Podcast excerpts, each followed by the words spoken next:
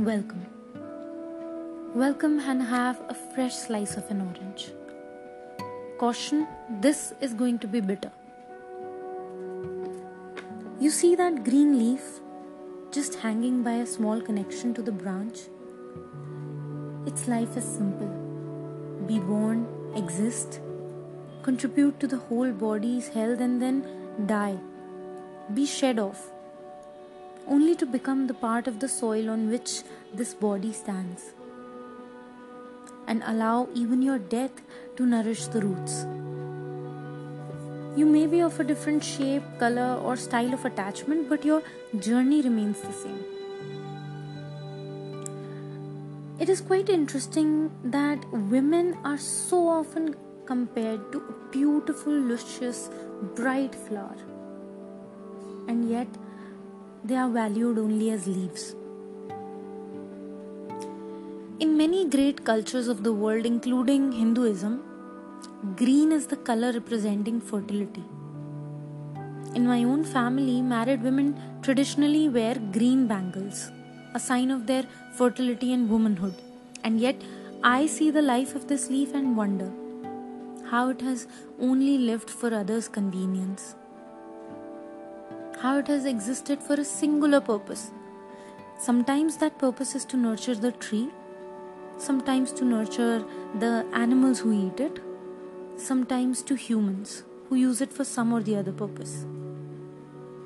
In return, we have even been incapable of allowing more of these leaves to grow. The life of this leaf also reminds me of a woman's life. A woman whose story so many have forgotten that so many are unaware. Even if I gave you a hint, it might be difficult for you to guess who she is. That's how lost her story is. Yet, it is there. In those pages of the oldest of books, if only one has the courage to open them.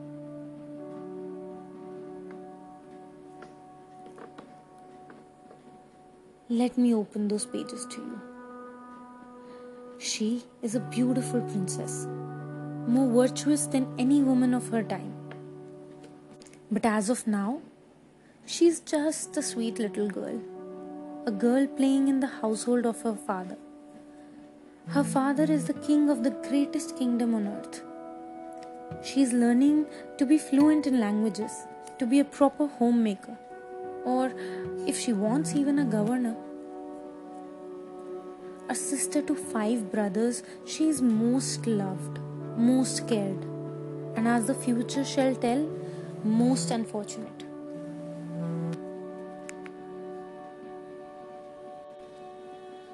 Even then, in her heart, she has never held on to any grudges she gracefully has risen far above it. Now she is a lady, prepared to be married, waiting to be wed off. Like her brothers, father, and mothers, she too wants to be of great service to her nation, to all of this humanity, for which she performs austerity and receives a special boon, a boon she thinks would make her the purest of beings and she shall have full control of her destiny. But oh, so naive she was. Because somewhere far away, another young man has performed austerity and has received ultimate enlightenment, which has led him to be grateful to his teacher, who has taught him everything. To lighten the burden of his gratefulness, he asks his teacher to receive payment in return. But after many protests from his teacher that he does not wish to be paid, this great teacher finally requests a payment. A payment from the student which shall teach him a lesson. A lesson that one must not pester someone to receive payment when he has no means to pay. In a fit of frustration, the teacher asks his student, to pay him with horses.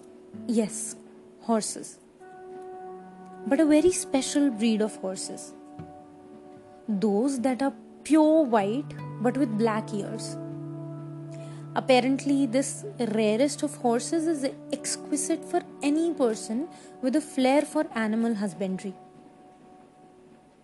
And as the story unfolds, you will know that this particular teacher has been known throughout history to have caused a whole lot of trouble, only to be able to own rare animals. How many of these horses he demanded, you ask? Uh, not one or two, but all 800 of them. Yes, I, I did not believe that there were 800 of such horses even in existence. But the student, after hearing this, gulps a bit of blood, metaphorically. Since no man shall sway from his word, he decides to embark upon a journey to anyhow collect these horses. This young Brahmin now reaches the palace in which our protagonist, the sweet princess, lives. Unaware of what lays ahead, the young Brahmin is escorted in front of the king. In those days, it is customary for any king to fulfill the desires of any Brahmin who comes to them for help or any other means that they require. So soon, this young man keeps his request in front of the king. He needs 800 of some precious horses, but of whose whereabouts he has no clue. The king is shaken at this request because he has absolutely no way of giving the Brahmin these horses. He himself does not own them, but it is considered a grave sin to let a Brahmin leave a palace discontented. It has till date only caused end of any kingdom who ever dares to commit this sin, with even the proof of their existence being vanished in thin air. The king cannot risk such a punishment for the whole of his kingdom. He can no way give these 800 horses to this Brahmin. So, what shall he do? But yes, he can surely give him something useful the leaf of his tree. No, I don't mean a real leaf. The king offers his daughter as wife to this Brahmin. But the Brahmin feels insulted. He doesn't want a bride. It's probably the last thing he wants right now. The king proceeds to tell him I offer you my own daughter, not any other fair maiden, for she has a boon so divine that she can help you get those horses. You shall be allowed to trade her capability for those 800 horses. As far as I am aware, there are three kings who each own 200 of these horses. The rest I do not know if even exist.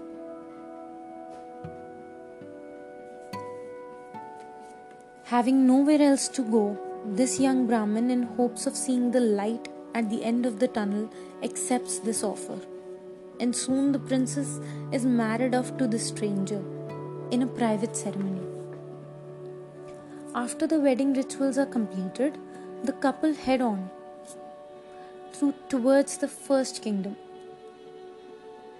Ayodhya, to the king named Haryashva King Haryashva is the ancestor of many great Ayodhyans. On their way, the Brahmin asks his wife, What is the boon she has that shall allow him to trade 200 rare horses in exchange from King of Ayodhya? I can't imagine what shower of pain would have befallen this sweet princess. Once she realizes the purpose of her marriage she understood her duty towards her kingdom and tells her husband about her boon. After years of penance and strife, I have received this boon that I shall have the honor of being the mother of greatest men on this earth. I shall always bear sons, and the lineage of these sons shall write history. Also, after every birth, I shall regain my virginity, my purity at will.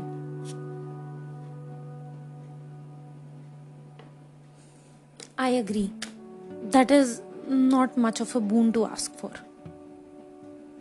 I do not understand why Madhavi felt this urge of asking for such a boon. But I I am not the one to question. I realize that the situation of her family, her kingdom, her brothers, her mothers, her own father, everything around her would have shown that this was the actual face of purity. This was how a woman could control her own destiny. However, she would be proven so wrong.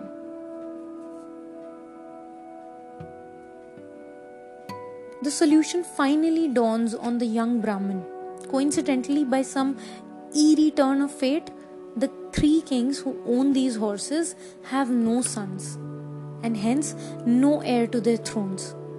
He finally realizes what he must do to get those horses. On reaching the palace of King Haryashva, he demands a private audience with the king, where he offers the services of his wife in exchange for those 200 rare horses that the king owns. The sad thing is that the king does not even flinch at this request. Not just he shall receive an heir to his throne, but the ethereal beauty of this princess is an added bonus. I believe even if I were to use all the words that exist in language, I still shall understating the height of the princess's emotion. Traded by a father in exchange for the safety of his kingdom, now traded by her husband in exchange for 200 petty horses and yet this is only the beginning of her troubles. After the horrendous night, the princess is escorted back to her father's house, where she shall give birth to the future king of Ayodhya. After nine months, the princess gives birth to a beautiful prince, but whom she leaves in the care of her father. She regains her purity and heads to the kingdom of Kashi to their king Divodas. The princess, however painful she may have felt in her heart, must go through this ordeal once again to keep the promise of her father. Or so she thought. Again, on hearing the offer, the king is rather happy since he is clearly the profiting party in this trade. Once again, the next day, the princess rides back to her father's kingdom, where again, after nine months of struggle and confusion, she gives birth to the second prince, who is in every way equal to the first one. No sooner the princess again regains her purity and once again leaves her son in the care of her father and she to the kingdom of Bhoj along with her so called husband. Presumably to be her last strife, but in reality, far from it. Again, the same process of an unholy trade, the gruesome acceptance of the king Ushinar. Again, she is exchanged for 200 more horses, and next day goes back to her father's kingdom for nine more months after nine more months, she thinks that since there are no more horses to collect, she may finally be able to spend a happy life with her husband, who, however, traded her, but she still found some peace in knowing that just after this mess, they both shall live happily ever after. So finally, she accompanies her husband to his teacher's home, along with those 600 horses. They reach the doorstep of his teacher, and on meeting him, the Brahmin prostrates himself in front of the great teacher and requests him to accept the 600 horses. But the teacher refuses, He had, after all, asked for 800 of those.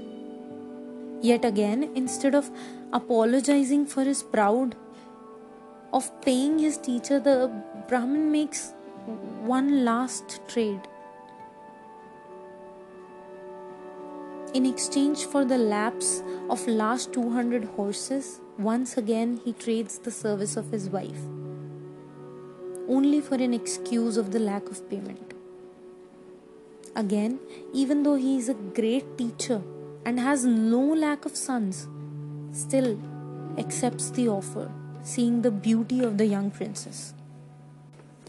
Though one would hope that this was the last straw in the princess's marriage, but no, a little more was to come. No pun intended.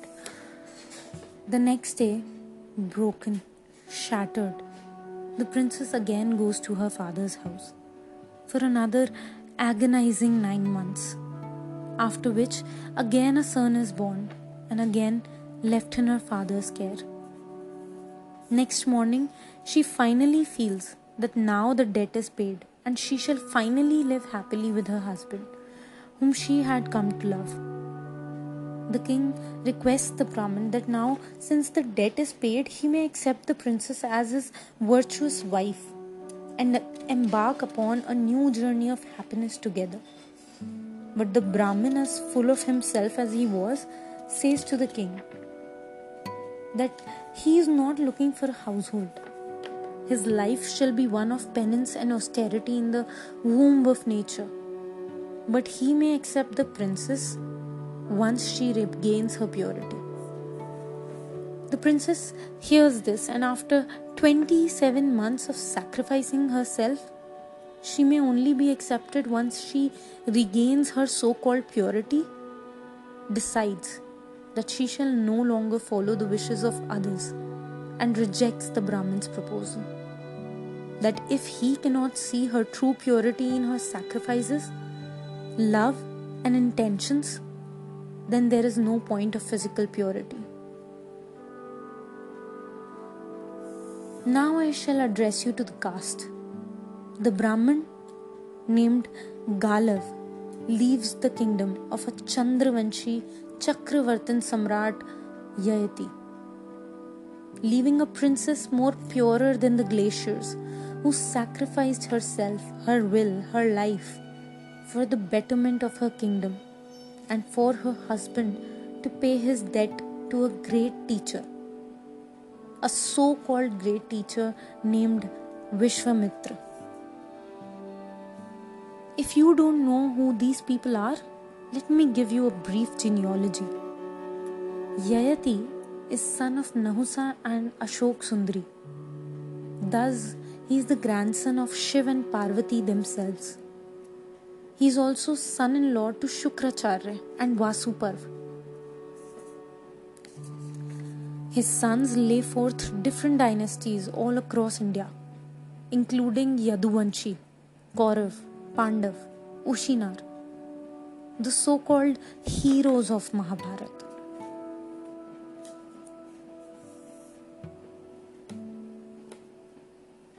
And Vishwamitra? He is one of the seven great sages of India, Saptarishi. Galav leaves all of it behind into oblivion. As beyond this point, his name leaves the pages of history, since only this act shall be his legend to posterity. As for our princess, I wish to ask a question, which I am sure she would have wanted to ask too. Is this the only value she carried to any of her loved ones? A maiden who could bear sons and remain a virgin for as long as she cared. Her story is of the hypocrisy of society. How, on one side, the world desires purity and virtue, but extends none of those in their action towards women. It is important to note here that in those days, trading a wife, trading a daughter were considered heinous crimes. To sleep with another man's wife, sleeping with a student's wife, where the student was considered a son to the teacher was most shameful, was an extremely punishable act. Disowning one's wife on no grounds but only that she had thoroughly followed the man's instruction were considered signs of a lowly creature. And yet, in this story, we see that all these horrific crimes are committed, but are not just forgiven but rather lauded in the ancient text named Mahabharata. Though Mahabharata is already known for disrespecting women and undermining their value as it is, but this particular story shows an unapologetically pathetic side of society. I believe this era was the one of the lowest points in our history. It was this disrespectfulness and unfairness towards women that led to this yuga, where the suffering of women shall go on increasing. And it represents that a society's value very much depends on how they treat their women, their status in that society. I till now have not completely concluded the story. Our protagonist is Madhvi the eternal virgin, the sacrificial princess, the great mother to kings and sages. But now I give her another name, the personification of purity. Because maybe Galav did not, but here, through my words, I regard her sacrifice, her soul, her intentions, and the beauty of her heart to be utterly pure and it did not matter even for a second if she is a virgin or not. Still, I must tell you that after Galav's farewell, the king Yayati organized a grand swayamvar for Madhvi. It is believed that she entered the hall as a virgin, but honestly, I couldn't care less for that detail. On asking Madhavi to choose a husband for herself from the pool of suitors, she simply replies, Father, I am thankful to you for all your efforts, but I wish to be married no more. My wish is to roam freely through the forest and lay my mind in meditation in the heart of my mother nature. The king, with a heavy heart and a heavy conscience, apologizes to Madhvi for all he had done and frees her of the formalities of a princess's life. Madhvi heads away from home one final time. Her choice is exemplary to all women. Her life, maybe not so much. She was naive, she was innocent. What was done to her, she gladly took it upon her only because she thought that it was her duty and responsibility. But her final act serves as inspiration. Why? Because it shows that it is no point to be in a place that does not know your true, true value. In that forest, she may not have her family, she may not be a princess but she will be free. Later in life, all four of her sons visit her and join her in austerity and penance. And even all five of them together allow King Yayati to extend his life on up to heaven. Madhavi heads away from home one final time, but this time with hope and happiness in her heart. Hope of finding the true peace in nature's purity.